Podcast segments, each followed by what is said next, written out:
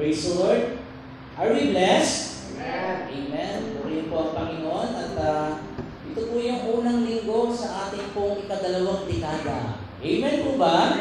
Amen. At uh, tunay nga na makabuti ng Panginoon at uh, binigyan tayo ng uh, uh, pagpapalang sa loob ng dalawang dekada ito ay uh, narito pa rin tayo at patuloy na nagbibigay kaluguran sa Panginoon.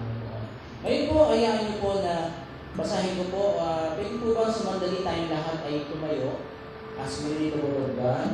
In 1 Timothy chapter 1, beginning verse 12 up to 17. I'm reading New, inter, uh, New English uh, uh, version po ito. No? Verse 12, I am grateful to the one who has strengthened me, Christ Jesus our Lord, because He considered me faithful in putting me into ministry. Even though I was formerly a blasphemer and a persecutor and an arrogant man, but I was treated with mercy because I acted ignorant in unbelief. And our Lord, our Lord's grace was abundant, bringing faith and love in Christ Jesus. This saying is trustworthy and deserves full acceptance.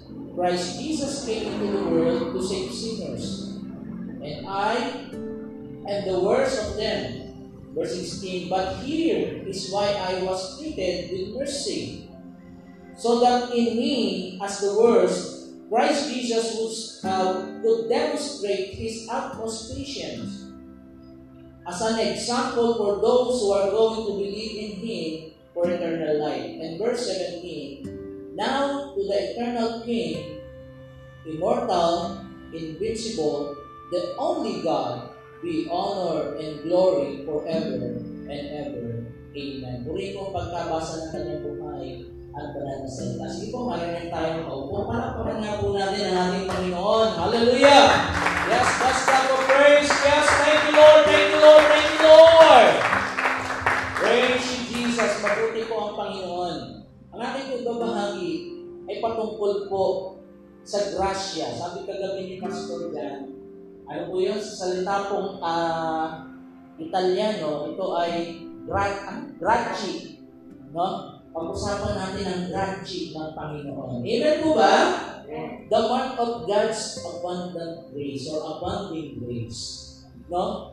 Ako naniniwala ang pagpapala o yung biyaya, yung graci, yung habag ng Diyos, kailanman hindi nawala doon sa mga totohanan na nais sumunod sa kanyang kalooban. Amen po ba?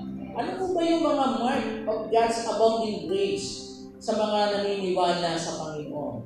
Doon po sa mga binago ng Diyos.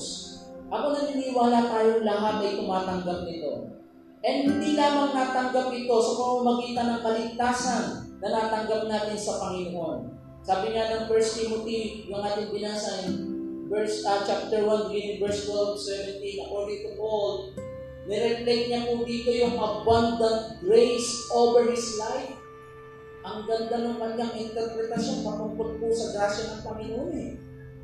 In verse 14, he says, And our Lord's grace was abundant. No? When we discuss o pag-usapan natin yung salitang abundant, no? Pansinin natin ito. Bringing faith, sabi niya po dito, bringing faith and love in Christ Jesus. When Paul says the word abundantly, it actually means super abundantly. Ganun po pala yun. Yung interpretasyon niya, kumbaga sa atin, di ko ba, wow, super. Ito po yung grasya ng Diyos sa atin. Super abundantly yung ibinibigay sa atin. At ano po po ibig sabihin nun? An exceeding abundant amount. Nakatanggap na po ba ba tayo ng isang trabaho tayo, binayaran tayo ng sobra? Labis pa doon sa inaasahan mo. Di ko ba ano pakiramdam? Wow, may bonus. Yun nga lang, nagtrabaho ka, binigyan ka ng bonus, masaya ka na eh. Amen? Ganito po yung grasya ng Panginoon na ibinibigay sa atin. At inatin niya po dito, no, sa salita pong Griego, yung pong ibig sabihin ng abundant, no?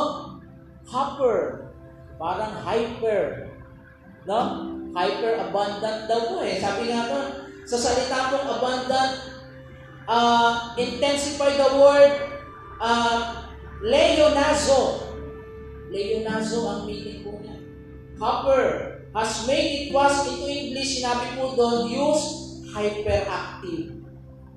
Sino dito may hyperactive abundant blessing? Wow, ganun po yun eh. Yung habag na binigay ng Panginoon eh. Hyperactive pala yun. Para sa atin na mga nagtitiwala sa Diyos. Amen po ba? True grace is only mentioned kung ano titignan in 1 Timothy, no? Beginning uh, uh, chapter 1 up to uh, verse 12 up to 17. Pero dito, yung sa testimony po ni Apostol Pablo, we must realize na dito po, wala nang makikita tayo na kung saan, ah, grabe pala yung ginagawa ng Diyos. Those experiences at testimony niya, grabe eh. Sa buhay po natin, kamusta po ba tayo? Kasi doon, in-explain niya, no? Mamaya, babanggitin natin yung testimony niya. Ano ba si Apostol Pablo dati? Kung hindi pa nakakakilala sa Panginoon, grabe. Blasphemer. Amen. Amen? Hindi siya naniniwala kay Jesus. Bukod doon, ano, nagpapapatay ng mga Kristiyano. Grabe di po ba? Yung karakter na meron po si Apostol Pablo.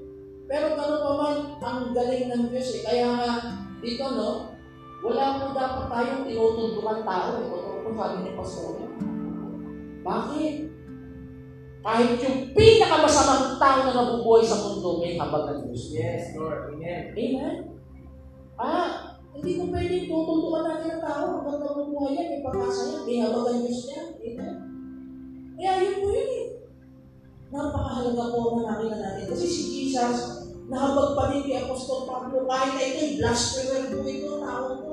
Bakit hindi niya kasalanan ginagawa? Kamusta po tayo? Kung hindi tayo nakakakilala kay Jesus, kung wala tayong pagkakilala sa Panginoon, we were rebels in our hearts. Sabi po ng Romans chapter 8, verse 7, tayo'y patay ng dahil sa ating mga kasalanan. Death in our trespasses and sin. No? Sinabi din na sa Ephesians eh, no? chapter 2, beginning verse 1. And yet God, ano po yung sinasabi niya? By His amazing grace, save us We can see also in Ephesians chapter 2, beginning verse 8 and 9. Dinemonstrate, sinabi po ito ni Apostol Pablo. As Paul considered this, he cannot help but praise the eternal and immortal God, as he said in verse 12. Amen? He says, I am grateful. Grabe na lang yung pasasalamat niya. To the one who has strengthened me ako po ay masaya at tunay na nagpapasalamat dahil sa tao o doon sa Diyos na nagpapalakas sa Kanya. Walang iba kundi ang ating Panginoon sa Kristo. And he said in verse 17, Honor and glory be to God forever. Amen? Sino nagsabi po nun? Si Apostol Pablo. Kaya napakasarap po na aralin po natin yung grasya ng Panginoon.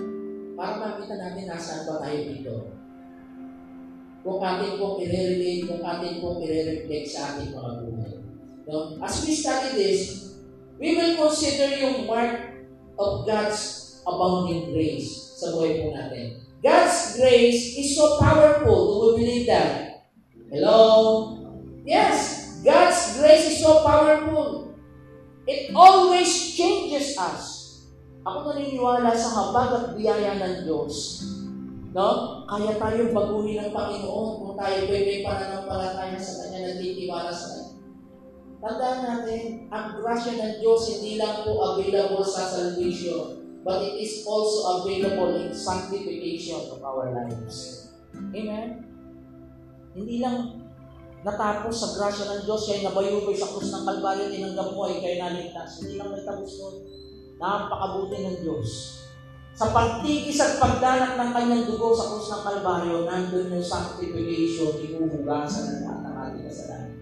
Ganun po kaya may yung grasya ng Diyos na ibigay sa atin. Amen po ba? Nandiyan pa po tayo? So, sinabi po ng James, no? In James chapter 4 verse 6, sinabi din doon, God gives greater grace. He gives greater grace. Kung meron mga tao, sabi nga kagabi, ano ka, yung sharing namin nila, pastor dyan eh. Ang tao, totoo yun, mahaba yun eh. Tama? Kahit nga yung tao nagkasala sa'yo, kapag lumalapit na sa'yo, humihingi na ng sorry. Di ba? Nakahabag yung damdamin mo eh. Nababagbag yung damdamin mo eh. How much more ang Diyos? Amen po ba? Kasi mayaman po yung habag ng Diyos eh. Pero sabi nga, the foundation of God's throne is justice and righteousness. Amen? Pero hindi mo dapat sukunin. Ang Diyos, kumbaga, just, just and righteous ang ating Panginoon. That is the foundation of His throne. No? Although kaakibat po yung sinasabi na ni Pastor, yung pag-ibig, nandun pa din eh. Yung grasya ng Diyos. Pero kapag ka nasukdulan na, talaga naman, di po ba? May hangganan.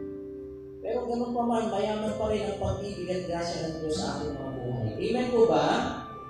Ano-ano po ba yung mark na ito na meron po na inilalaan sa atin ng ating Panginoon? Ilang bagay po ito no? para ma, uh, may bahagi ko po. Sabi po ng una, God's abounding grace call and equip us to serve God. Yung grasya po ng Panginoon, tumatawag po sa atin ito para ma-equip po tayo at maglingkod tayo sa Diyos. Minsan nasasabi po ng ibang tao, I am grateful. Sinabi niya, ito sinabi ni Apostle Pablo, I am grateful to the one who has strengthened me. Sino nagpapalakas sa kanya? Si Jesus Christ. Tandaan natin, kung gusto natin lumakas spiritually, lumakas po tayo sa ating pananampalataya, wala po tayong ibang dapat dikitan at lapitan unang-una ang ating Panginoon sa Kristo. Amen? Because God will strengthen us. So, ito po yung nagpalakas kay Apostol Pablo. So, praise Jesus our Lord because He considered me faithful in putting me into ministry. No?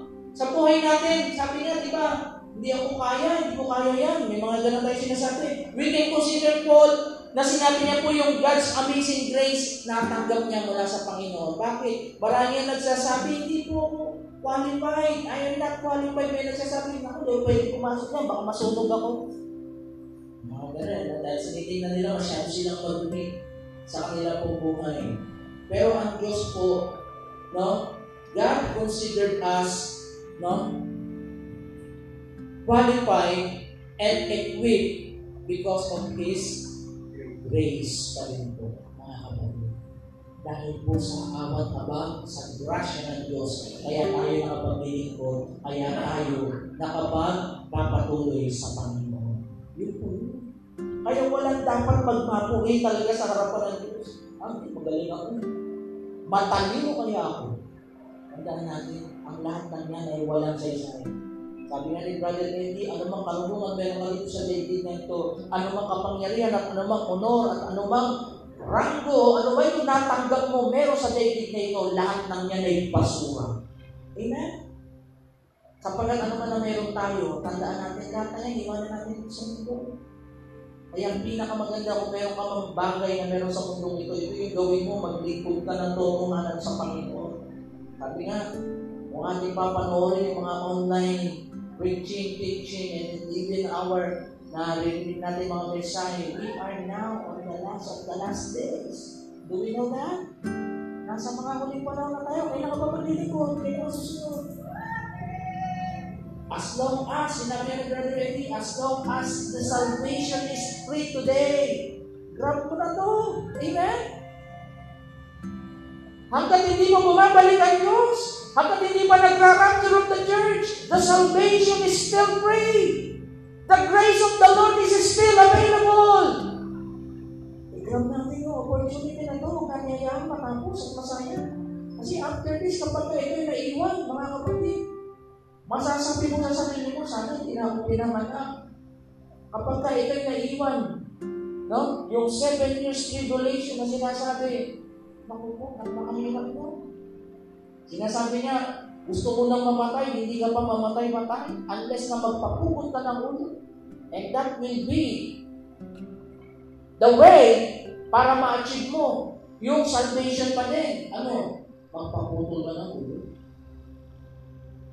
That means hindi na pulito yung salvation. Kailangan mo nang mamatay physically. Sige mo, kung papakamatay ka, hindi ka mamatay-matay during tribulation time. Ay ngayon, ligtas pa o libre pa ang kaligtasan. Samantalahin natin yung grasya ng Diyos hanggang ito'y libre na ibibigay ng Panginoon. Amen po ba? Palagpakan niya po natin ang ating Panginoon. Hallelujah! Sabi niya, God's abounding grace calls us and equip us to serve God. Even Jeremiah, ano sinabi ni Jeremiah nung siya tinatawag ng Panginoon? In Jeremiah chapter 1, beginning verses up to 10, he says, I answered, Oh Lord, Lord God, I really don't know how to speak well enough for that, for I am too young. Bata pa daw po siya. Bakit ako? Bakit ganun? Ba't ako, Lord? Parang, parang praise. Ba't ako? Ba't ako, Lord? Ba't ako? Wag ako, wag ako. Because of God's grace. Amen po ba? Dahil sa mayamang abad. When the Lord called Jeremiah, He put words in his mouth and He said, He would protect him. In fact, in verse 18, God says, He made him a fortified city. Ano po nun? Parang iron pillar. Ito po ginawa kanino? Bronze wall. Kay Jeremiah. Amen po ba? The same thing for us. Sa ating po na naniniwala sa Panginoon, His grace is so amazing that He make us equal to the task. Kaya kung ano yung pinagagawa sa atin ngayon, bakit natin nakakaya? Naalala natin dati, dati, hindi naman ako ganyan eh. Hindi naman ako tumatayo sa pulpito. Hindi naman ako ganito na iyang asay. But because God give us the strength and courage, God make us equal to the task. And because of His grace. Amen? Lagi natin titignan yung grasya na yung nagbibigay sa atin ng Panginoon. It is because of God's grace. Amen po ba? Dahil sa mayamang habang at grasya ng ating Panginoon. Pangalawa po, God's abounding grace forgiveness or forgives our sins. Kaya nga dahil sinabi ko kanina, hindi na tayo nakaligtas, tayo po'y pinatawag din sa lahat ng ating mga kasalanan. Ano sinabi ni Apostol Pablo? Even though I was formerly a blasphemer and a persecutor, an arrogant man. Grabe, no? But I was treated with mercy because I acted ignorant in unbelief. Ganun po siya kinahabagan ng Diyos. Kaya nga kahit na sino mang pinakamasamang nabubuhay sa daigdig na to, kinaiinisan ng lahat ng tao, maraming basyang na natanggap, tandaan natin, kahit sino ka pa, no? kinahabagan ng Diyos. Amen po ba? Kaya wala tayong pwedeng itangin. Wala tayong pwedeng i-reject. Ang Diyos hindi nang re-reject. Ito nga, matindi. Blasphemer na. Hindi niya kinikilala ang Diyos. Hindi siya hindi niya kinikilala. Pag gusto niyo, mga kumikilala, tinutugis niya pa. Pinapapatay. Pero nung makakilala siya sa Diyos, no? pinahabagan ng Diyos. Pinalimutan ng Diyos ang lahat ng mga kasalanan ginawa niya. Pinatawad siya. Amen? Maybe we can relate. Gano'n tayo kasama ng araw. Amen? Kaya ka nandito kayo. Kaya ka nagpapatuloy. Dati kang masama. Sabi nga ni Apostol Pablo, dati daw po siyang arroganteng tao. Gano'n ka ka-arrogante nung araw? Gano'n ka kasama nung araw? Gano'n ka ka-immoral nung araw? Tinanggap tayo ng Diyos. Hindi dahil kung sino ka. Hindi dahil malakas ka. Dahil ikaw ay pinahabagan ng ating Panginoon. Amen? So, po yun eh. God does the same with us. His super abundant grace and mercy meet us in our failure. Ano nga ang bauti ng Diyos sa 1 John chapter 1, verse 9 eh. Sinabi nga ito na, ano ba yung iyapayin na yung kasalanan? If we confess our sins, He is faithful. No? Matapat ang Diyos and righteous to forgive us our sin and cleansing us from all our or all unrighteousness. But we notice, ang pansinin po natin dito, no? About this verse is what when we confess, no? Not only does God forgive the sin we confess, but ano ba po? He purifies us from all unrighteousness. No? Yung lahat ng unrighteousness natin, gano'ng mabuti ang Diyos. No? Gano'ng mabuti ang Diyos. This means that when we confess no sin, God cleanses us even for unknown sin. This is super abundant grace. Pero hindi natin natin ubusin at pupuri po itong 1 John 1.9 na ito. Sinabi nga namin, God is so gracious, masyadong mahabagin. But again, sinabi po sa verse na ito, He is faithful and He is also a righteous God. He is a just God. Amen? He is a God of God, a God of justice sa buhay natin. Hindi pwede. Pwede naman pala ako magkasala na magkasala ulit eh. Bakit? Parang yung sinasabi nung isang church na ako, tinanggap na si Jesus eh. Ligtas na ako forever. Okay lang gumawa ng gumawa ng kasalanan. Siguro inaari nila, eh, 1 John 1 na yun. Nakalimutan nila, ang Diyos ay Diyos ng katarungan. Amen? Tandaan natin, in everything na ginagawa natin, there is, or even sin, there is a consequences. Amen? Hello, are we there? Hindi ko mayaman ang habag ng Diyos. Eh, lagi naman may 1 John 1 na eh. Lahat ng bagay na ginagawa natin dito sa mundo, lahat ng yan ay pagsusulit natin sa Diyos. Are we there? Lahat yan ay pagsusulit natin sa Panginoon. Especially kung alam mo na salita ng Diyos. Alam mo na yung tama, pero ginagawa mo pa rin yung mali. Lahat tayo ako sa Diyos. Amen po ba? Praise God. Ano ba po? Pangatlo po, God's abounding grace changes our hearts. Ang grasya po ng Diyos na binigay po sa atin, yung mayamang abag ng Diyos, bumabago ng puso yan. Amen po ba? Binabago puso natin. Nung ikaw ba'y nakakilala sa Panginoon, kung ang puso mo dating makasalanan, ngayon pa rin ba, eh, ganun pa rin? Di ba hindi na? Kapag nga minsan nagkaroon na stream of tongue, nagkamali ka ng pagsasalita, nakapagbigkas ka ng hindi nakalulubog sa Diyos, nakapagmura ka ng hindi sinasadya, anong pakiramdam? Di ba nakakakundi na sa sarili? Nakukontent ka, bakit ko ba nabigkas yun? Nabigkas ko yun, nabanata ng puso ko yun ah. Nakukonsensya ka. Amen po ba? Kasi hindi na yung dating ikaw eh. Kaya lang, minsan nandudulas eh. Nagkakamali eh. Bakit? Nandun na kasi yung pagbabago eh. Amen? Yung grasya ng Diyos, nararanasan mo, natatanggap mo eh. No? Binabago na tayo ng ating Panginoon. Yung grasya ng Panginoon, binabago yung ating puso. Ano sinabi ni Apostol Pablo sa part na yun? And our Lord's grace was abundant, bringing faith and love in Christ Jesus. Nabago yung puso. Bakit? Nagkaroon ng pananampalataya. Nagkaroon ng pag-ibig na nagmula sa ating Panginoon. Ano sinabi sa verse 14? Doon makikita natin yun.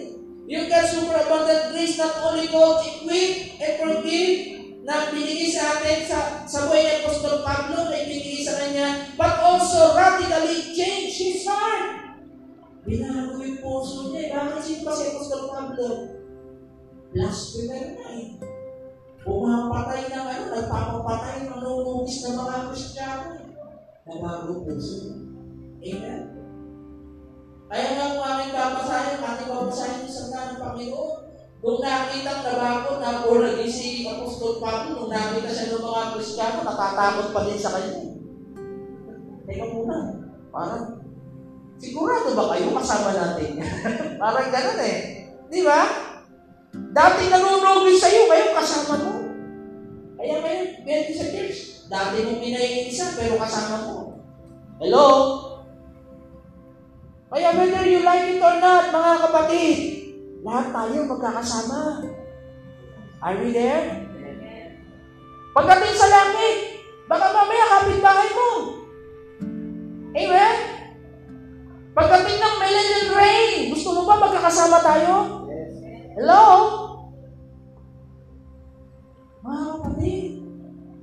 Tayo sana. Kaya dapat tayo-tayo na tanggapin natin kung ano yung kakulangan ng bawat isa. Para hindi pa tapos ang bawat isa doon. Mayaman na habag ng Diyos sa kanya. Dapat ikaw, kung paano ang Diyos ay may habag sa bawat isa, dapat tayo magkaroon din tayo ng habag sa ating mga puso na habag na ibinigay sa atin ng ating Panginoon. Amen po ba? Binabago.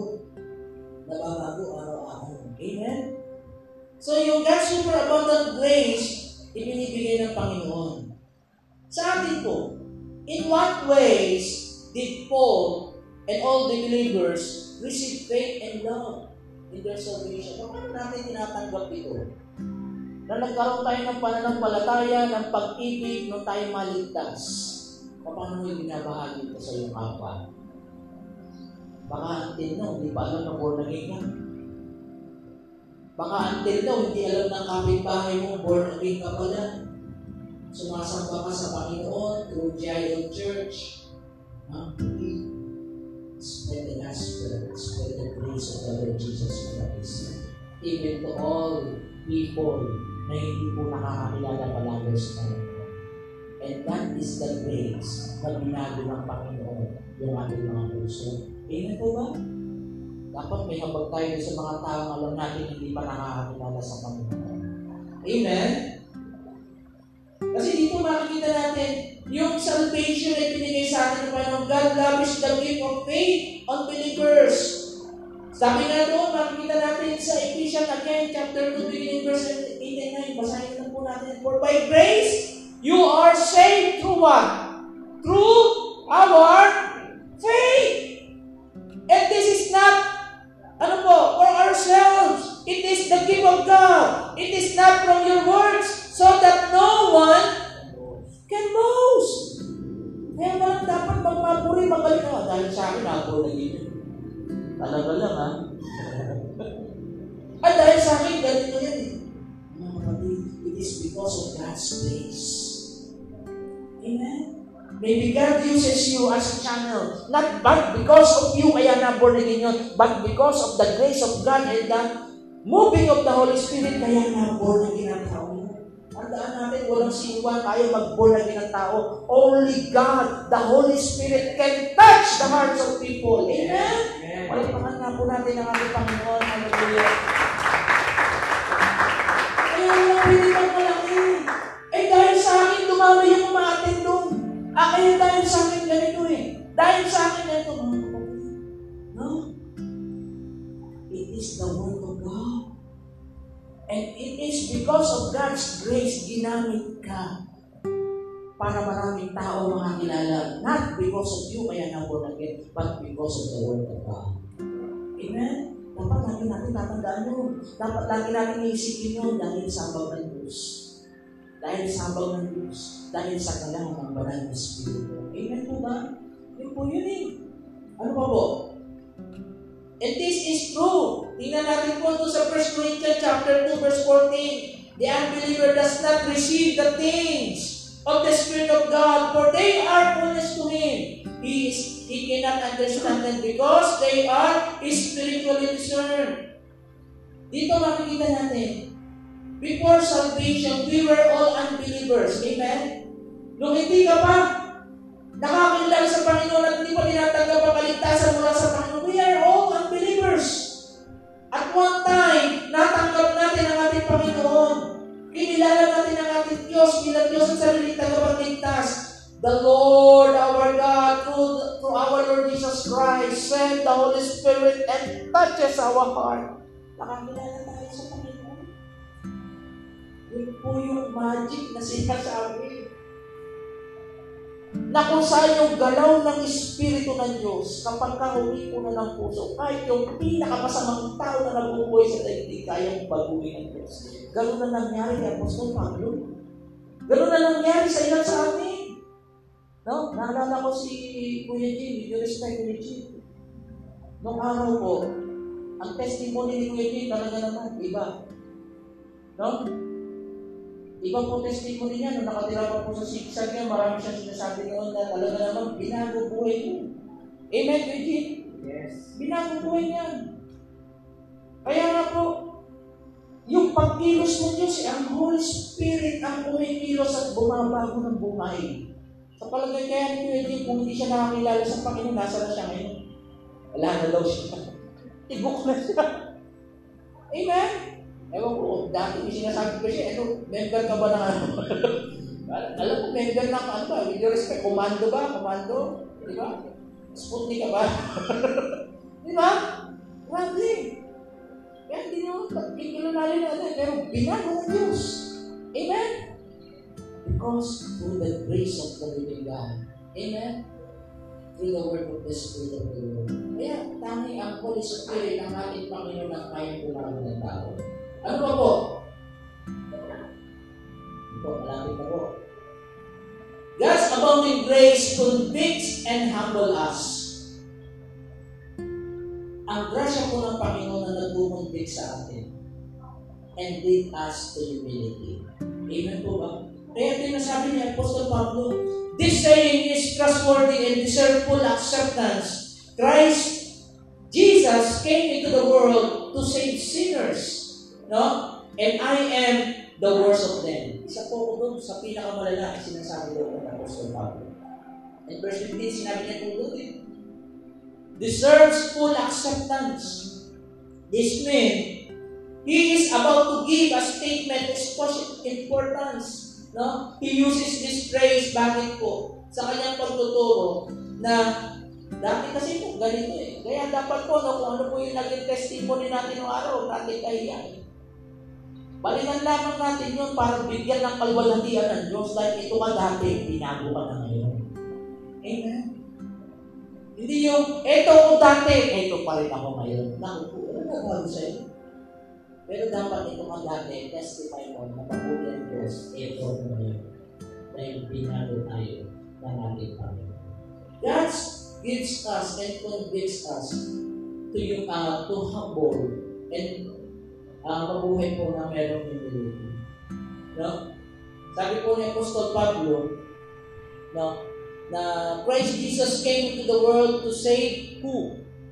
Lahat po na makasalanan. No? To save all the sinners. At sinabi niya, I am the worst of them. What stands out was in the fact, sinasabi po ni Apostol Pablo, himself, siya po yung pinaka-chief pinakapuno sa lahat ng makasalanan o lahat ng kasama. Yun yung sinasabi niya. At sinasabi niya, ito eh, ang kasalanan. Ba't ang sinasabi? With all humility, ito ko dati. Wala ako. Latak ako. Parang ganon. Latak. Pinaka. I-convict. Nakukonvict siya. Ito ko dati. Pero dahil sa ambag at grasya ng Diyos, ng Panginoon. Kaya ito totoong binago ng Diyos eh. Hindi niya nakakalimutan kung sino siya natin. Amen? Huwag natin kakalimutan yung pinanggalingan natin dati. Yes? Kung sino tayo dati bago tayo binago ng Panginoon. Amen po ba? Yun yun eh. And that's the thing na kung saan that leads us into humility. Nakita natin lagi kung sino tayo dati. Na dati tayo marumi sa harapan ng Diyos yung binago ng ating Panginoon. Ano pa po? God's abounding grace displays God's glory to others. Yung po kapag at biyaya ng Diyos, it displays. Ano sinabi po doon? But here is why was treated with mercy. Bakit ba ko tinrato ng merong habag? Sinasabi ni Apostol Pablo.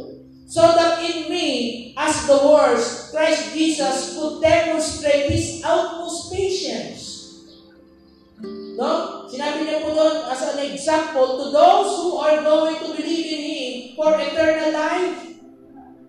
Para ma-demonstrate po kung sino po siya, dinidisplay niya, pinapakita niya, ito ko dati. Dahil kay Kristo, binigyan ako ng habang upang bigyan ng buhay na walang hanggan.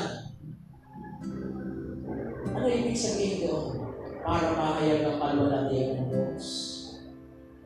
Kaya nga tayo nagte-testimony, minsan may mga gawain tayo na nagkakaroon tayo ng testimony, not to give glory to yourself. Amen? Meron pa nag-testimony dito? Glory to me nga po eh. Napakagaling ko po. Uh, mahusay po kasi talaga ako eh. Actually, humble po ako. Hindi nagsalita mo gano'n, matagal nang wala sa niyayin. Pero mga kapatid, di ba kaya nga tayo nagka-testimony, nagbibigay pa po to give glory to the Lord, not to yourself.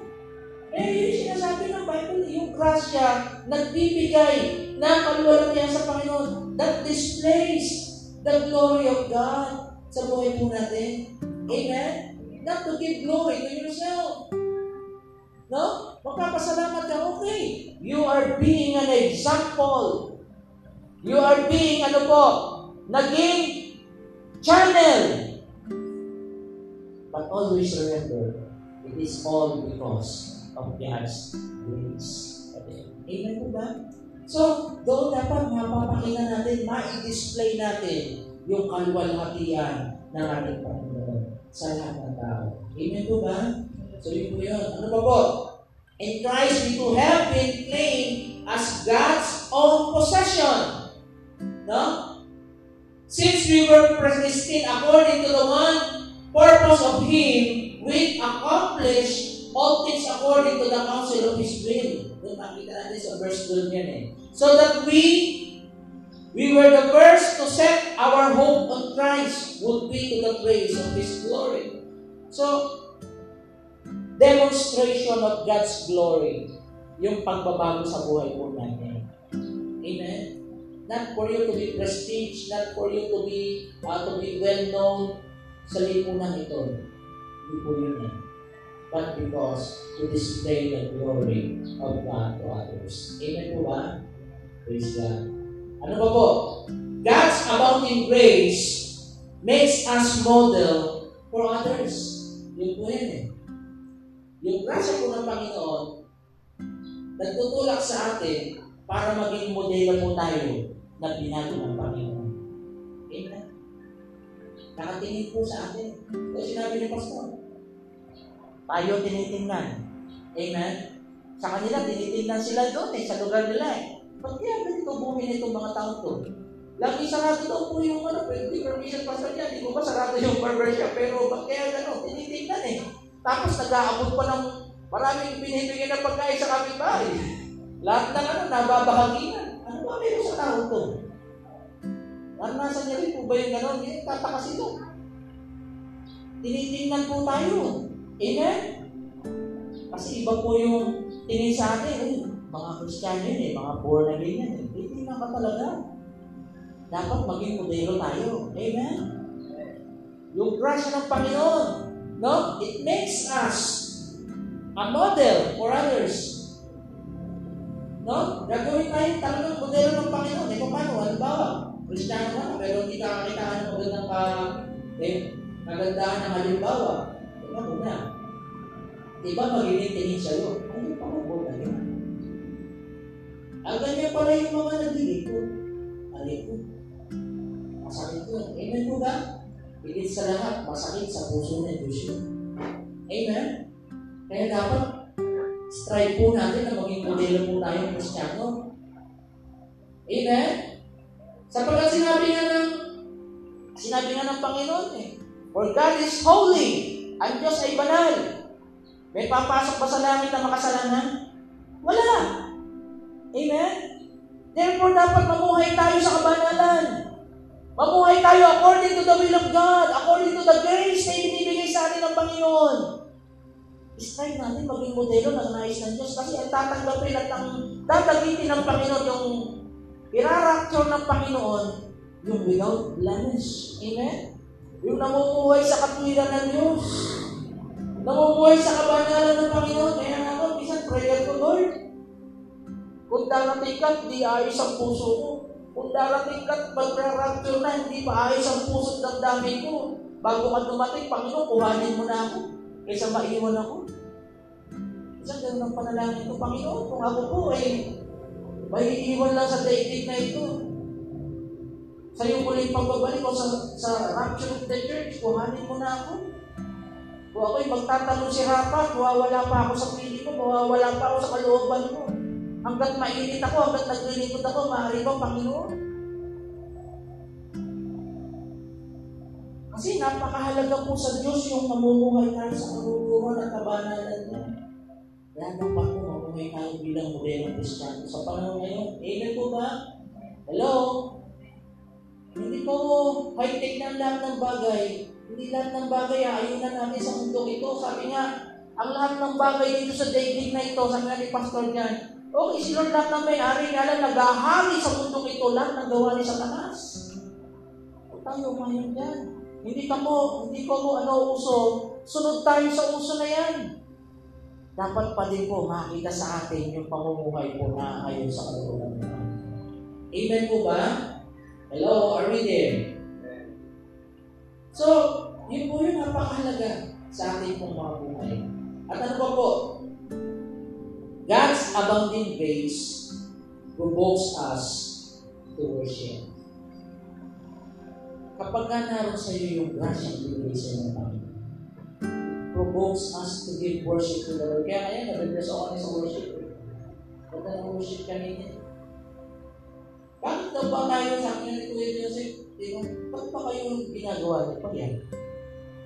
Totoo naman eh. Hinahanap ng puso natin. Kapag nandun yung grasya ng Panginoon, hinahanap mo sumamba sa Diyos. Amen? May kulang sa atin kapag hindi natin nagawa ang pagsamba sa Diyos. Kasi nararanasan ko yung grasya ng Panginoon eh. Therefore, in return, you want to give worship to God. Pinoprovoke ka. Napoprovoke ka sa bahay mo ako. Sinasabi ng Panginoon, bigay ka kalula niya sa akin. Amen? Kaya nga dito nasabi ni Apostol Pablo, now, to the eternal King, no? Immortal, invincible, the only God, be honor and glory forever and ever. Amen. Sino nagsabi? Si Apostol Pablo. Nasamba niya ang Diyos dahil sa kanyang napakayamang habang ang grasya na inilang sa kanya. And the same thing with us. Kung ano yung grasya tinanggap ni Apostol Pablo, ni Apostol Pablo, it is the same grace na ilalang sa atin ng ating Panginoon. Amen ba? Parehas lang. Yung grasya, kaya hindi dapat natin kinikita ng iba, ba't kaya siya ganun pagpalain ng Panginoon ang dami? Ang dami namang blessing na ito. Nakakaingit naman po. Tandaan natin, huwag natin kaibigan ng ating kapwa. Ano man yung tinatanggap nila. Amen? Ito man ay material na bagay, ano man yan, posisyon man yan, tandaan, hindi dapat kinakainitan yun. Tandaan natin sa mata ng Diyos, pare-parehas lang yung grasya kinilagay sa ating Panginoon. Amen? Iba kasi basihan ng mata ng tao, isang iba basihan ng tao. Patungkol sa grasya, pero patungkol sa Diyos, tandaan natin, pare-parehas yung grasya kinilaan at bigay sa atin ng Panginoon. Hindi natin dapat kainitan ng ating kapwa. Amen po ba? Hello, are we there? Paul calls him the King eternal. God is the King of all ages, who sovereignly govern every angle, every age before creation. Sinabi po ni Apostol Pablo, immortal. Bakit? God is not subject to decay. Hindi po mamamatay at namamatay. Of the destruction and therefore it is in the most absolute sense imperishable, incorruptible, itong mundong ating ginagalawan, kurap na po ito. Amen? Pero siya buhol. Amen? Pero ang ating Diyos is immortal. Amen? Sinabi ng Panginoon, o sinabi ng Apostol Pablo, invincible. No? For the physical eye cannot see Him. He lives in unapproachable unapproachable light, whom no one has seen or can see. In 1 Timothy chapter 6, verse 16, natin.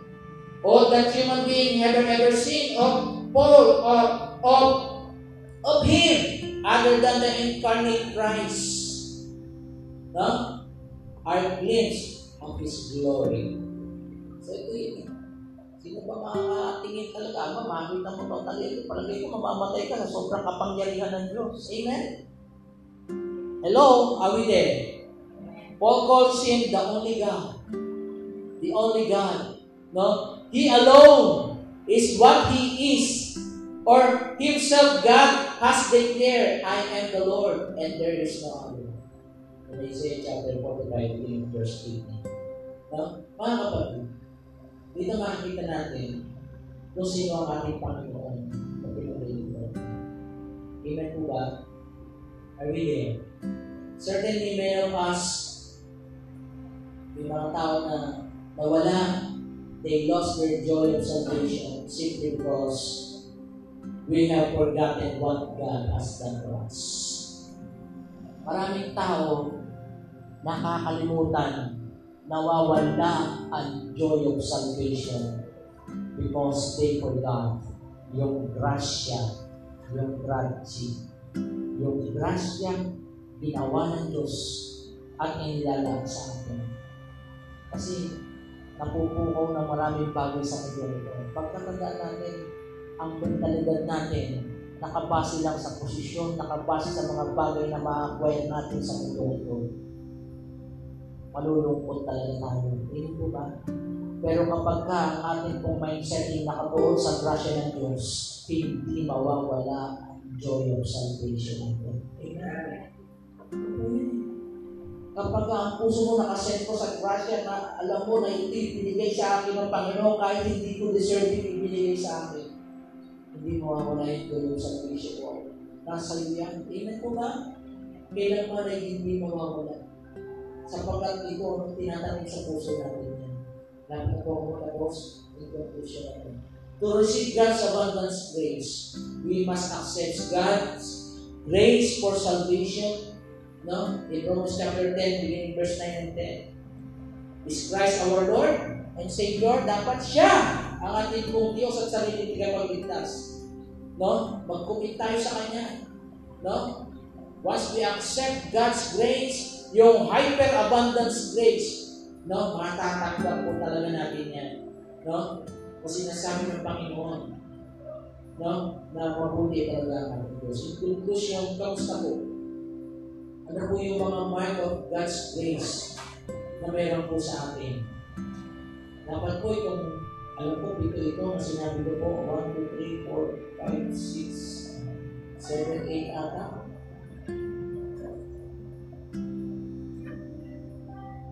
Ito, itong grasya, dami, no? Kulang pa po ito. Amen po ba?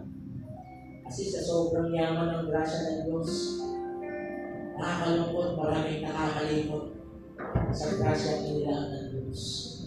Mga kapatid, huwag natin hayaan masayang ang ginawa ng Diyos doon sa krus ng Kalbaryo. Hanggang libre po yung grasyang ibinibigay na ito ng Panginoon. Gawin po natin makabulutan ito sa ating Amen po ba? Palagpagan niya po natin ang ating Panginoon. Hallelujah. So we all stand. Praise Jesus. Tayong lahat ay tumayo.